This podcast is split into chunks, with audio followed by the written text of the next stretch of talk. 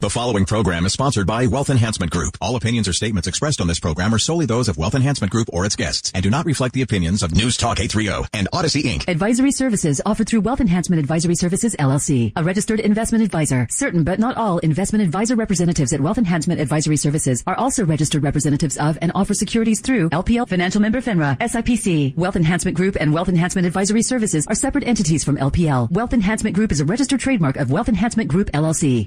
Sound strategies to make sense of your financial life.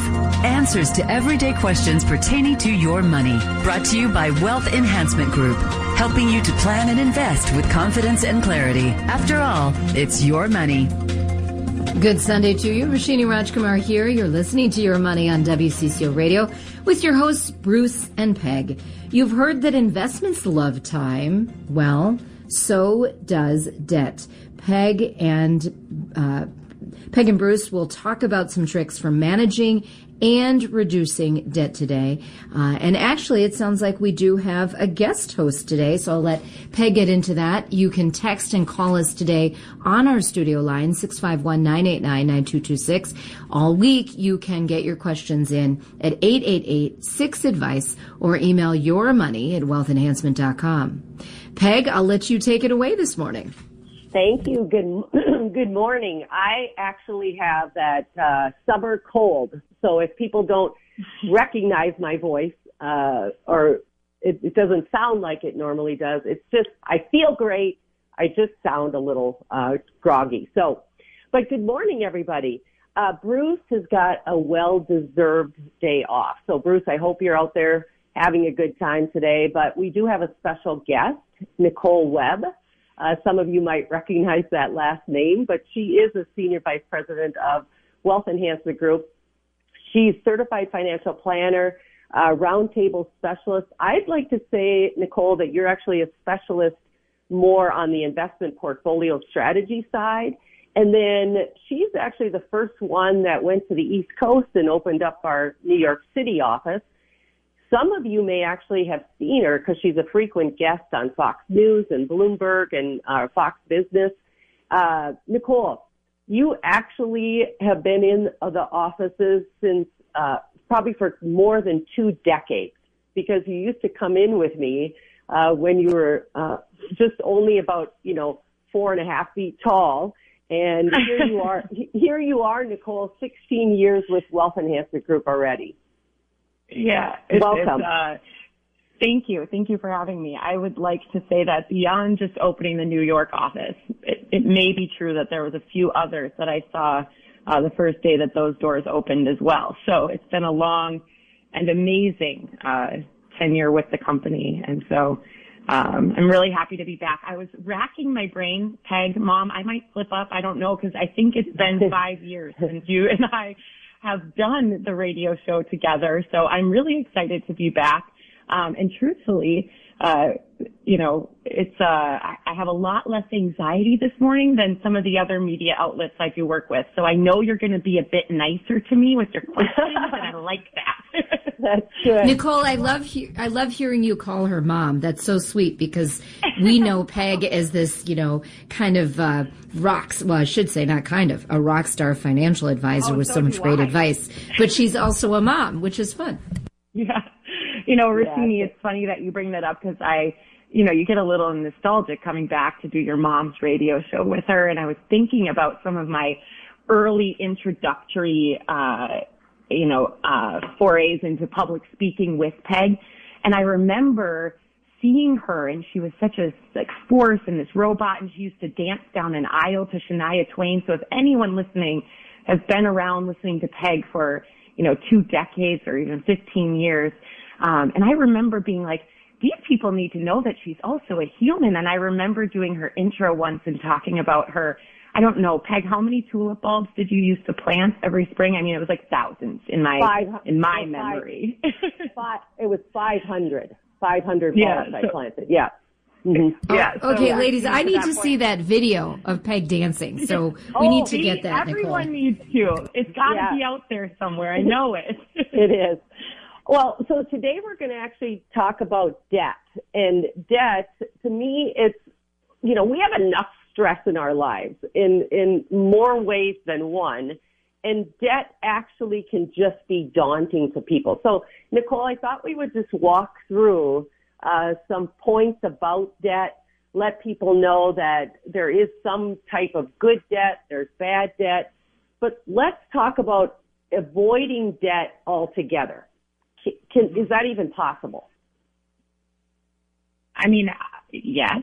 It, it, I mean, it, it is possible to live without bad debt. And I, I do firmly believe that. Although, uh, you know, uh, something that you say frequently is life is what happens when you're making other plans. So obviously things can, can come out of nowhere and bad debt can pop up, you know, and that's circumstantial. But when it comes to making the most out of, you know, average or predictable days, I would say yes, bad debt does not need to be a part of anyone's financial plan. Um, and it's, I think it really boils down to living within your means and sticking to a budget that you can truly stick to. Um, you know, one of the ways I think about it is no budget works if it's if it's like a New Year's resolution, you know, to work out where you go hot and heavy with it, you set unrealistic expectations, and then two weeks later you go, yeah, that budget's just not really realistic for me. Um, you know, I think that's something you can attest to, Peg, is it, you know, one of the first things we can see when we meet a newer prospective client is will they be financially successful? And it is so easy to know that answer when you take a look at have they been consistently able to live within their means. And, and I think that that is the foundation of, you know, uh, of having, you know, uh, a solid plan around debt and where it fits into your life. Yeah, and I love when a prospective person comes in to see us, and not all of them have this um, done, but I love when they do have kind of a budget and where mm-hmm. they know where their money's going and mm-hmm. they have some direction. And mm-hmm. w- what's hard for people is is is life in general, right? We're being mm-hmm. we're being yeah. draw, we're, we're being drawn to all these shiny objects that we all yeah. would love to buy. And we, yeah. we tend to want to put them on a credit card or we want to finance them. But when you, when you look at debt, which I see kind of the opposite of saving, explain mm-hmm. a little bit how there's such a spread between borrowing money and saving money, percentage wise. Yeah. so, you know, I go back to, um, one of the things that you just said, which is, you know, there's, there's so many flashy objects in front of us. Um, and I'm just going to say, you know, I'm human too. And just recently, I actually forced myself to quit all social media platforms because I realized I was buying things or wanting things that didn't necessarily fit into my actual life or things that I wouldn't necessarily think I wanted unless I was, you know, trolling through Instagram or Facebook. So it is more difficult than ever, I think, to avoid that desire for things that probably are, you know, imperfect. And I guess, you know, what I would say is, um, you know, second to that, in addition to being marketed to always, we are in a period of inflation and that hasn't been around for a bit. And, and I think now, and I hope everyone listening can kind of nod their head with this, it is, it is very apparent that it is even more expensive than it was you know, 90, 180 days ago to go to the grocery store. I mean, the price of chicken right now is astronomical to me to the, to the extent that I bought very bad tasting chicken the other week and it was a, a you know, a conversation in the household. So I, I do think that right now it's tempting because money appears to be very cheap and it seems like it may, may stay cheap for a while. And then cost of goods right now are very expensive. And there's a lot of conversations around, is this a good time to buy a house or a bad time to buy the house? Because the inventory is low, but the money is cheap. And so, you know, I'll toss it back to you, Peg, and say, is there any specific kind of debt that you think would be most interesting to cover first? Because um, I think it is such a balancing act. Well, let's talk about that. Um, when you brought up housing, you know, characteristics of good debt. And let's talk a little bit about if there's an asset behind that debt or there's no asset behind it. Mm-hmm. Yeah. So, you know, there are certain there are certain purchases that it's unrealistic to expect that you are going to have all the money available to you instantaneously to go pay cash for it. And, you know, if we start first with the one that most people are thinking about, and as to think about who's listening right now, you know, you may be wondering if it's a good time to use a mortgage um, in terms of pulling either equity out of your house to update your existing house, or if you're thinking about buying a second home. Um, you know, we have a lot of clients that are talking to us about, gosh, I really want to buy a place in Florida or in Arizona, and I just don't know because the market's so hot there. You know, is this a good time to buy? Is it a good time to buy, you know, in my state of residence? And, you know, Peg, I, I think that you would agree that if you plan to stay in that house for a longer period of time, there's no bad time to buy a home. When we think about it rationally, especially with rates as low as they are, there is always an element of expense to having a roof over your head. The question is, you know, does that expense fit within your budget overall?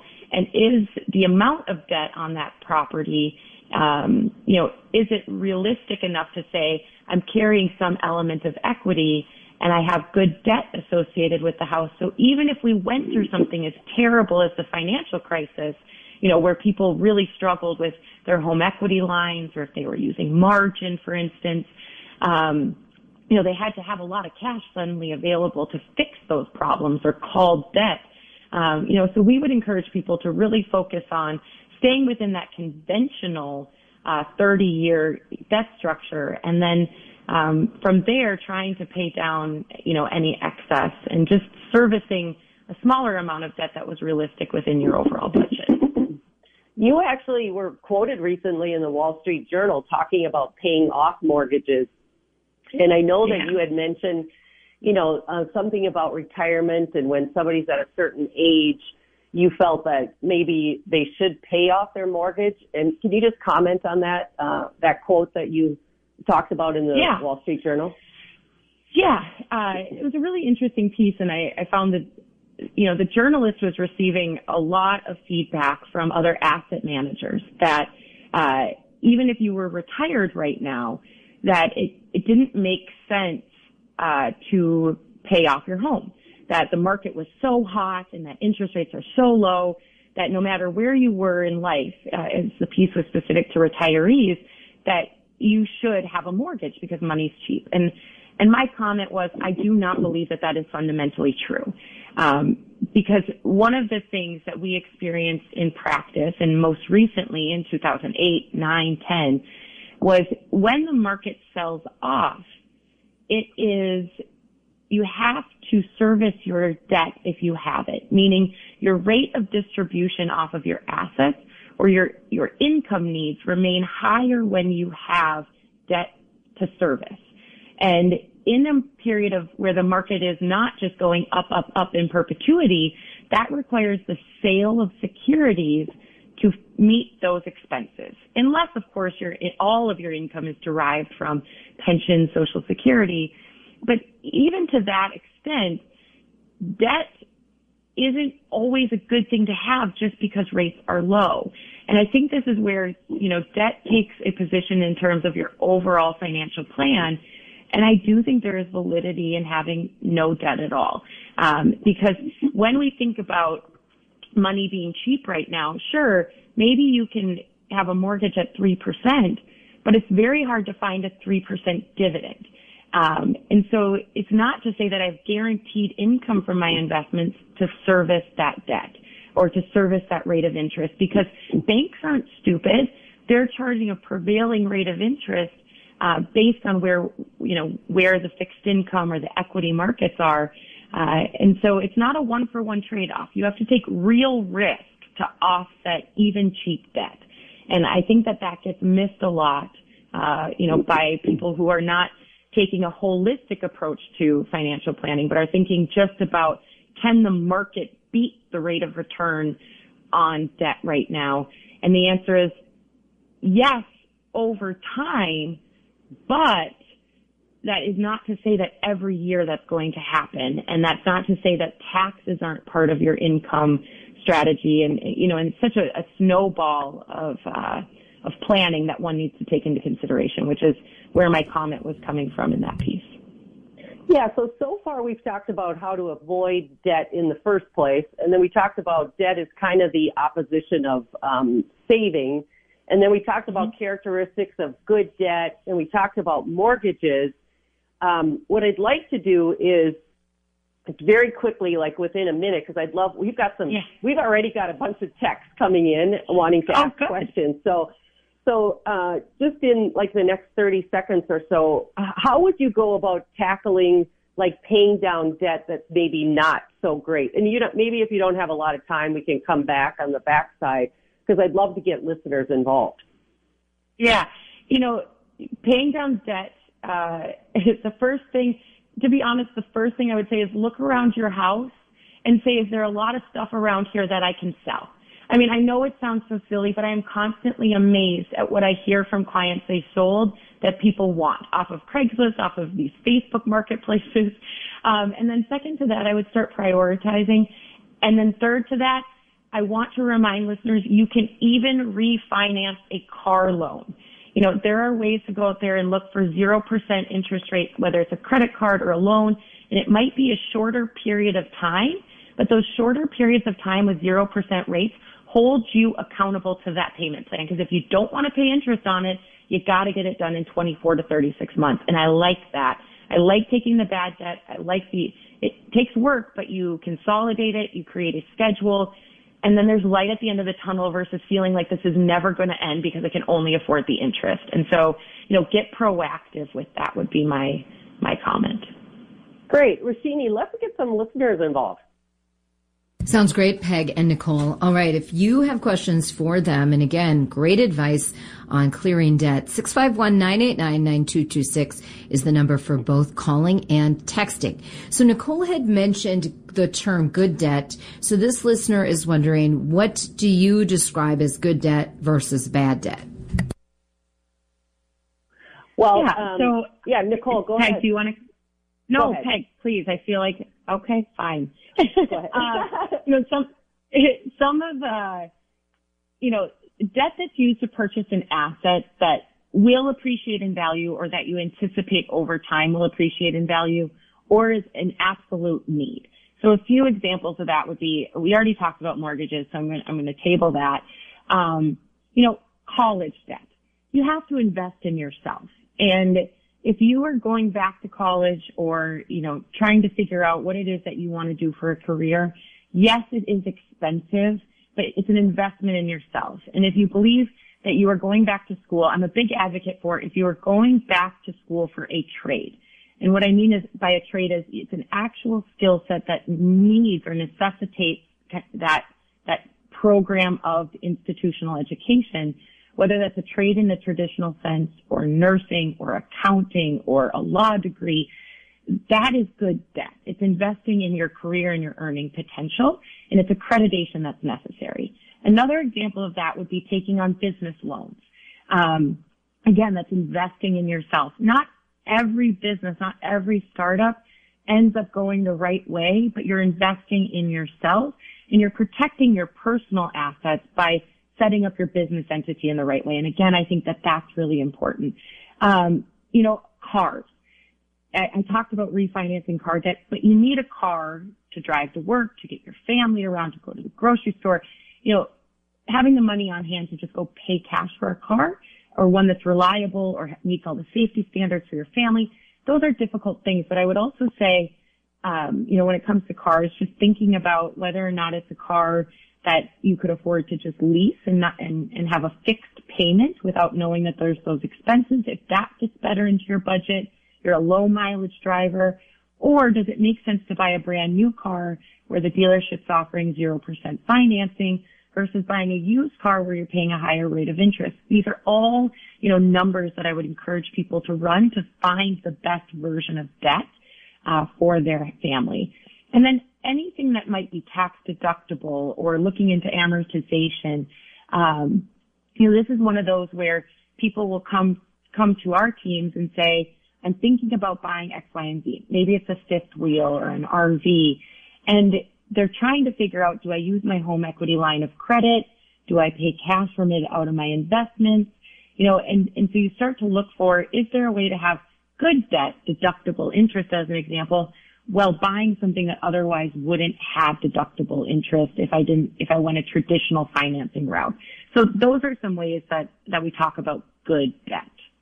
Yeah, and the only thing I would add, Nicole, that was all really, really good, is uh, just credit cards in general. I know when I was younger, oh, yeah. I I fell into the trap. I I didn't really realize that when you put more on the credit cards, actually the monthly payment was higher.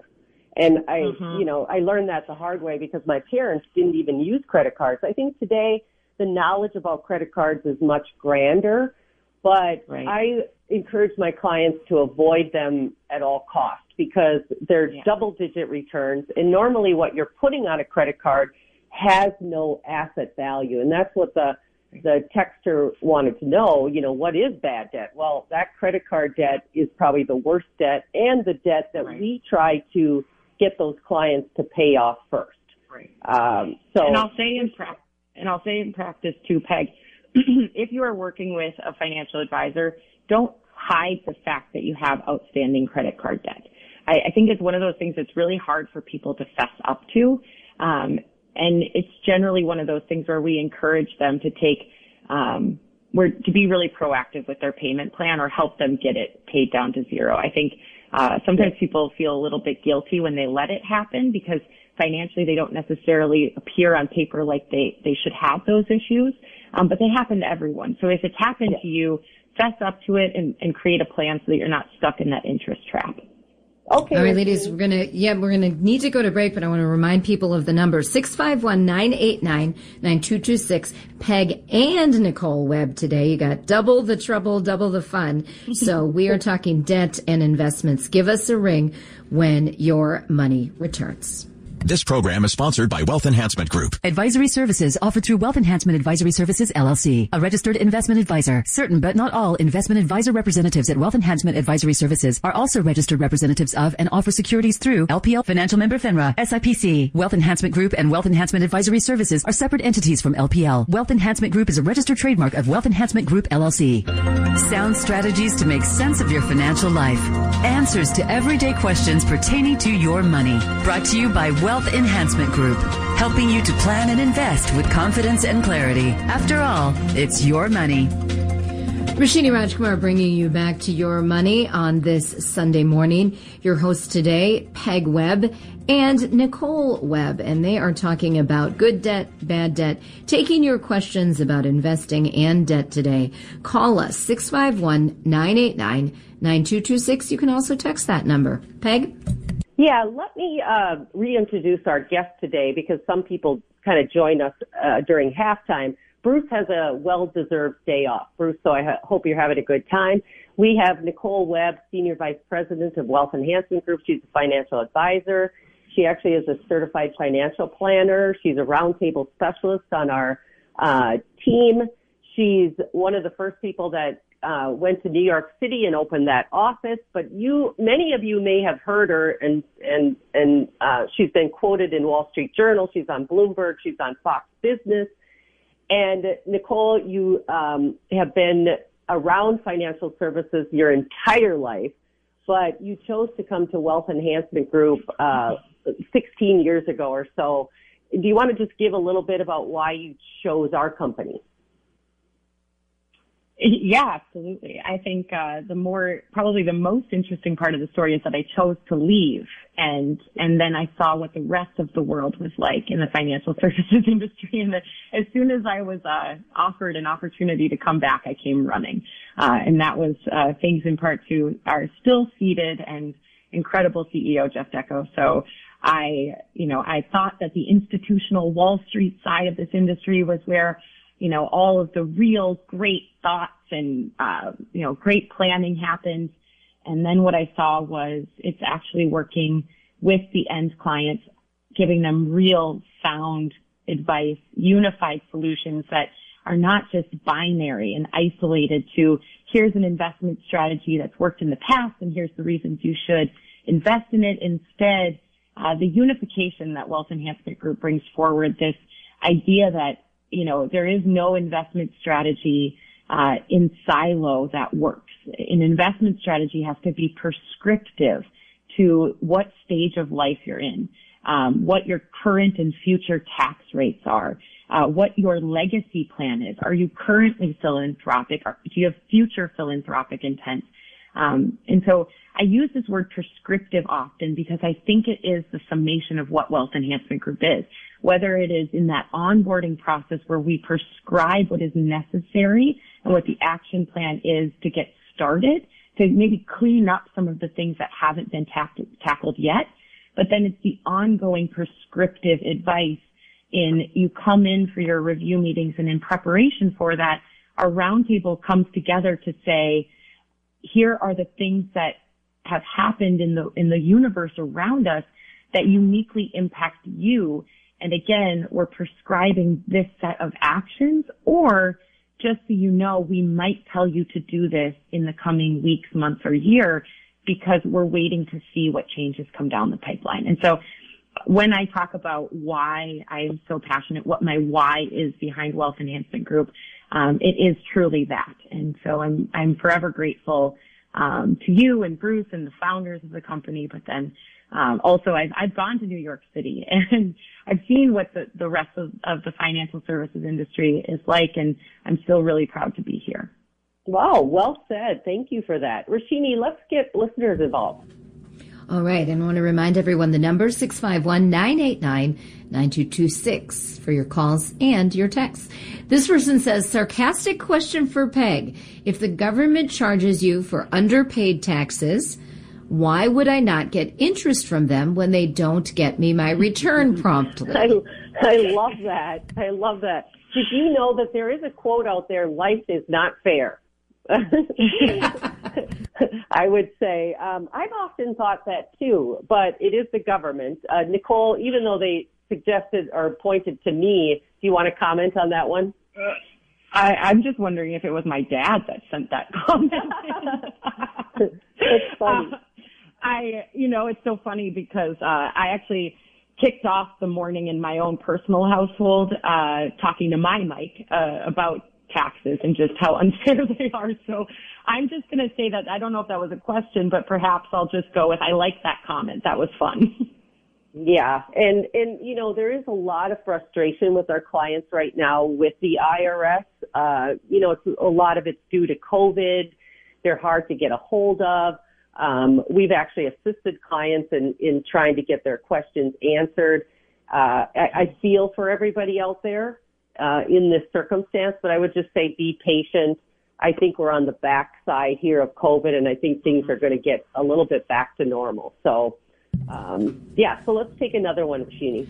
All right, ladies, this person says, what percentage of the Wealth Enhancement Group members are CFPs? Yeah, percentage wise. Okay, so the question is how many of our financial advisors are certified financial planners? Which maybe first, Nicole, if you want to just describe what that is and how mm-hmm. you become a certified financial planner, and then um, I'll talk about the percentage. Yeah, sounds good. Uh, the first thing that I'm going to just actually kick off here with, which I think is the most important part of being a certified financial planner or CFP professional, um, you know, is that that fiduciary element. And, you know, oftentimes I, I think about our clients or our prospective clients and how in the world do you go about finding the right advisor and how do you ask them the right questions and know if you're getting authentic answers? I, I do a lot of speaking engagements to other industry professionals and I generally will kick off some of those presentations by asking a room full of advisors, have you ever Googled interview questions for financial advisors? And I generally will get a room full of professionals, many of them being CFPs, who immediately start laughing. I mean, I get the response of laughter. And the reason is because there, it is really bad advice that most uh, people are getting from Google about how you should go about picking your advisor. And I think one of the great things that's come to light over recent years is how important this term fiduciary is. And so while I want to give myself all the accolades in the world for being a CFP and going through the rigorous coursework and the, the, the horrific testing, Um, what I also want to say is what comes out of that is that you have a fiduciary responsibility to your client. But many times when you're working with a registered investment advisory like Wealth Enhancement Group, a registered investment advisory itself, our asset management arm of our business also has a fiduciary responsibility. So what I want you to know is if you are working with an advisor at Wealth Enhancement Group who doesn't carry the CFP credentials, you are still working with a firm, Wealth Enhancement Advisory Services, who is a fiduciary as an asset manager. And I think that that is just a really important distinction because many people who come, came up through the decades of this industry might not carry that credential, but the firm itself, the asset management arm of the firm is a fiduciary. And then the CFP professional is that um, holistic approach to giving advice based on what is in the best interest of my client. Uh, and with that, you know, I, I, don't, I'm not up to date on exactly how the program works now. I've carried the designation for about a decade, uh, maybe a bit longer at this point. I'm not sure, but uh, I do know that it takes most people about two years to complete the coursework, um, and it's a very rigorous uh, exam. When I took it, it, it was with pen and paper, and it took um, about two full days of testing. Um, and so it's something to be very proud of and proud of the professional you work with if they do carry that designation. Um, my biggest takeaway from it is it taught me my own strengths and weaknesses. It really showed me where I have the most interest in this industry. And it really proved to me the power of the roundtable and knowing I can't possibly know it all. I know enough about all of it to have passed that exam, but I am so grateful to have experts in every one of those areas because I can't keep up with it all. So, um, Peg, I don't know yeah. if you found that statistic, but I'll hand yeah, it back and, over to you the statistic, before we go to the statistic, I, you know, a lot of our listeners believe in education and, and learning and what I think the certified financial planning, um, to get that certification, you have to go through, you know, a series of modules and learn about all the facets of comprehensive planning.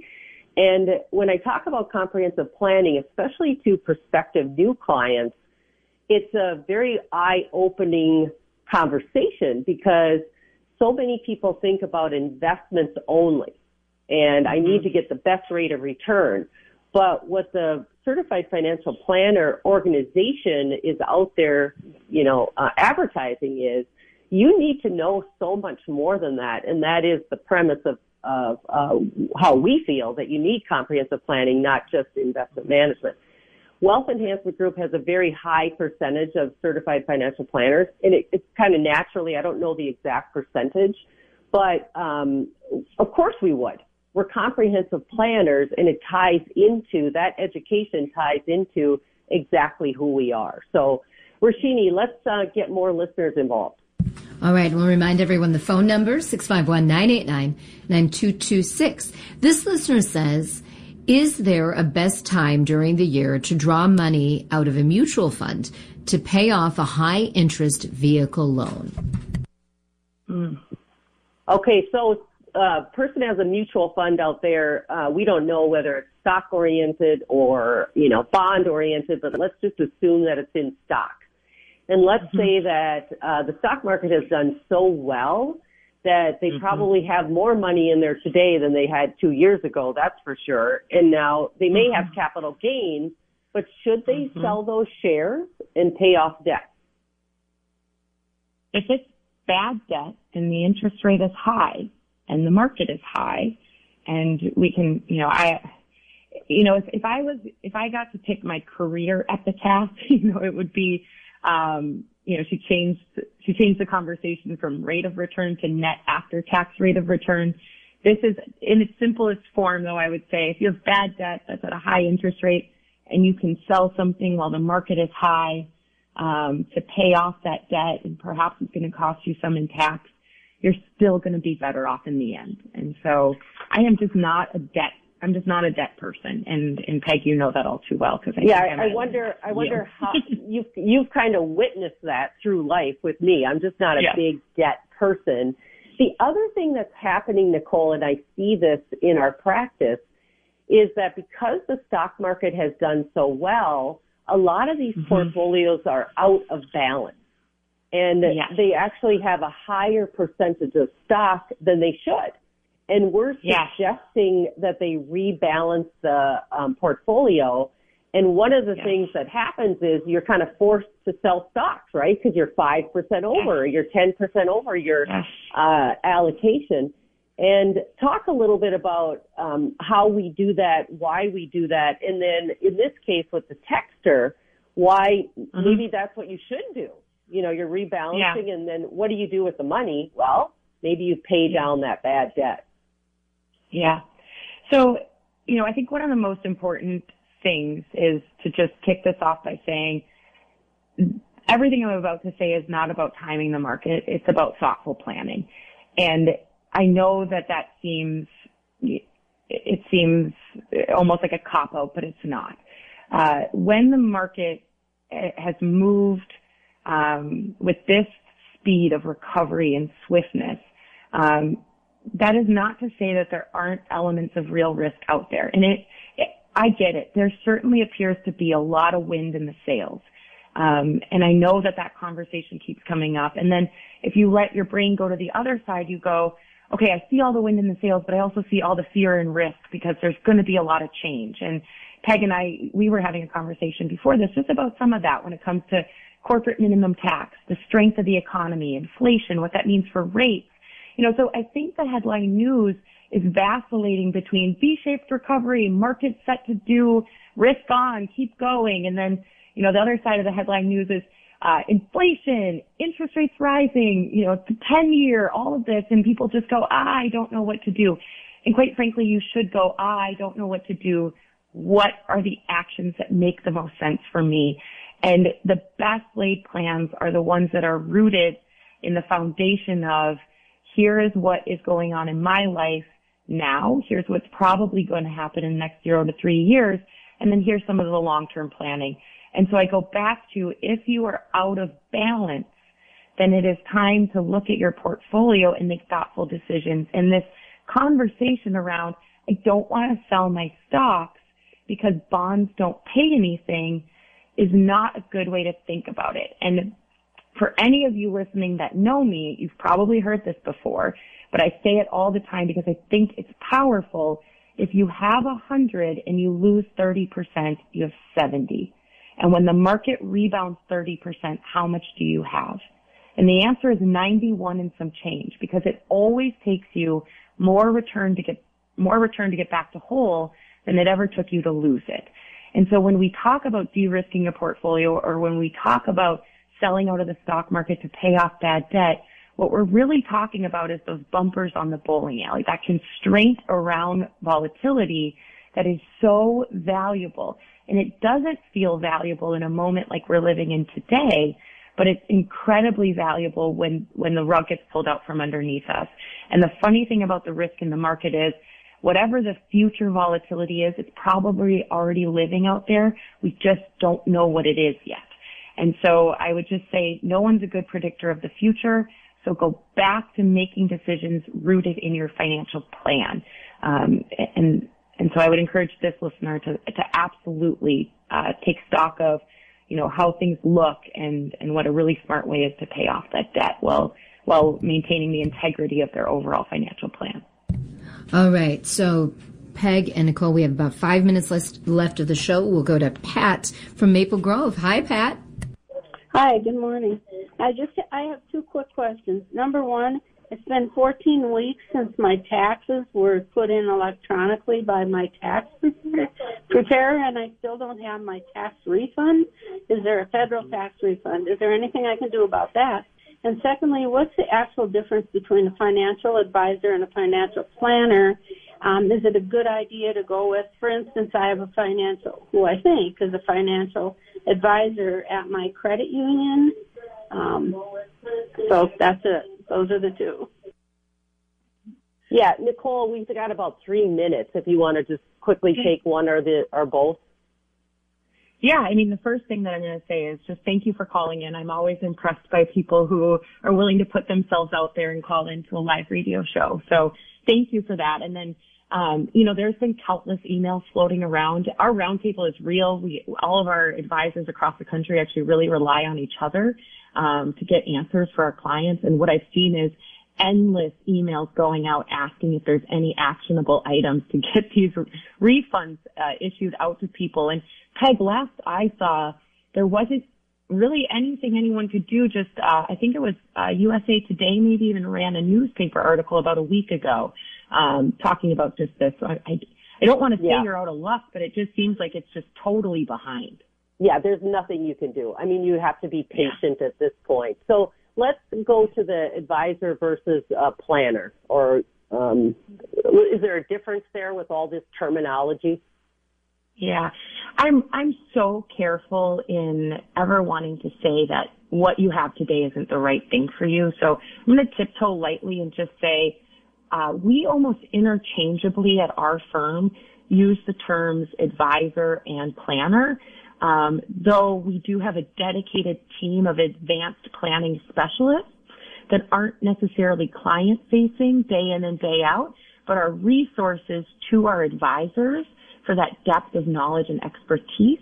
Um, simply because Peg and I can't be meeting with clients all day and working with our team to to you know, give that feedback back to our clients where we can be reading about the Secure Act and the CARES Act and the Biden tax proposals. And, and so we really rely on our advanced planning team to spend their days staying on top of all of the work that goes into knowing the planning aspect of this job. So, you know, I would just take a look at your current advisor and their team, um, and just, you know, determine from that if you have the right team of advocates, um, you know, who can, uh, who can bring forward, you know, all the depths of, of resources necessary in this environment that just seems to be changing constantly. Yeah, and I would add to that, Nicole, in just saying, make sure that you ask questions because I think yeah. one of the things that happens is people come to us as a prospective client uh, for us, then they're saying, you know, they don't answer my questions. A lot of times they don't answer it because they don't have the comprehensive planning piece. And it is hard to answer a mm-hmm. question if you don't have your arms around that whole client. So to me, you're either an investment client where you're just looking for money management or you need to say, I want comprehensive planning. And what that means, once again, is the advisor, planner, whatever they're called, have to have their arms around you to know every facet of your life to give you the best advice. Mm-hmm. Rashini? All right, Peg and Nicole, great stuff today. I'm going to read this question, but I'm going to hope that you can think about it for next week, or maybe um, the listener will write in. They're talking about Wealth Enhancement Group, talking about not timing the market. They've heard others on our airwaves talking about timing the market, so they want to know who's right. So maybe, Peg, you can think about that during the week, and we can well, get into we'll that, that, next Sunday. Next week, for sure. Yes, we'll that would be great. Week. Well, so fun to be with both of you today, Peg and Nicole. You're fabulous together. Um, I see, you know, huge uh, talk shows in your future. I mean, it's great to hear you together. Um, always wonderful to have our listeners on Your Money. Peg and Bruce will be back next Sunday along with me. Same time, same airwaves uh, next Sunday. We hope you have a fabulous week. And remember, during the week, you can call in for your questions, 8886 advice or email Peg and Bruce your money at wealthenhancement.com. Meantime, make it a great week. The previous program was sponsored by Wealth Enhancement Group. All opinions or statements expressed on this program are solely those of Wealth Enhancement Group or its guests and do not reflect the opinions of News Talk 830 and Audacy Inc.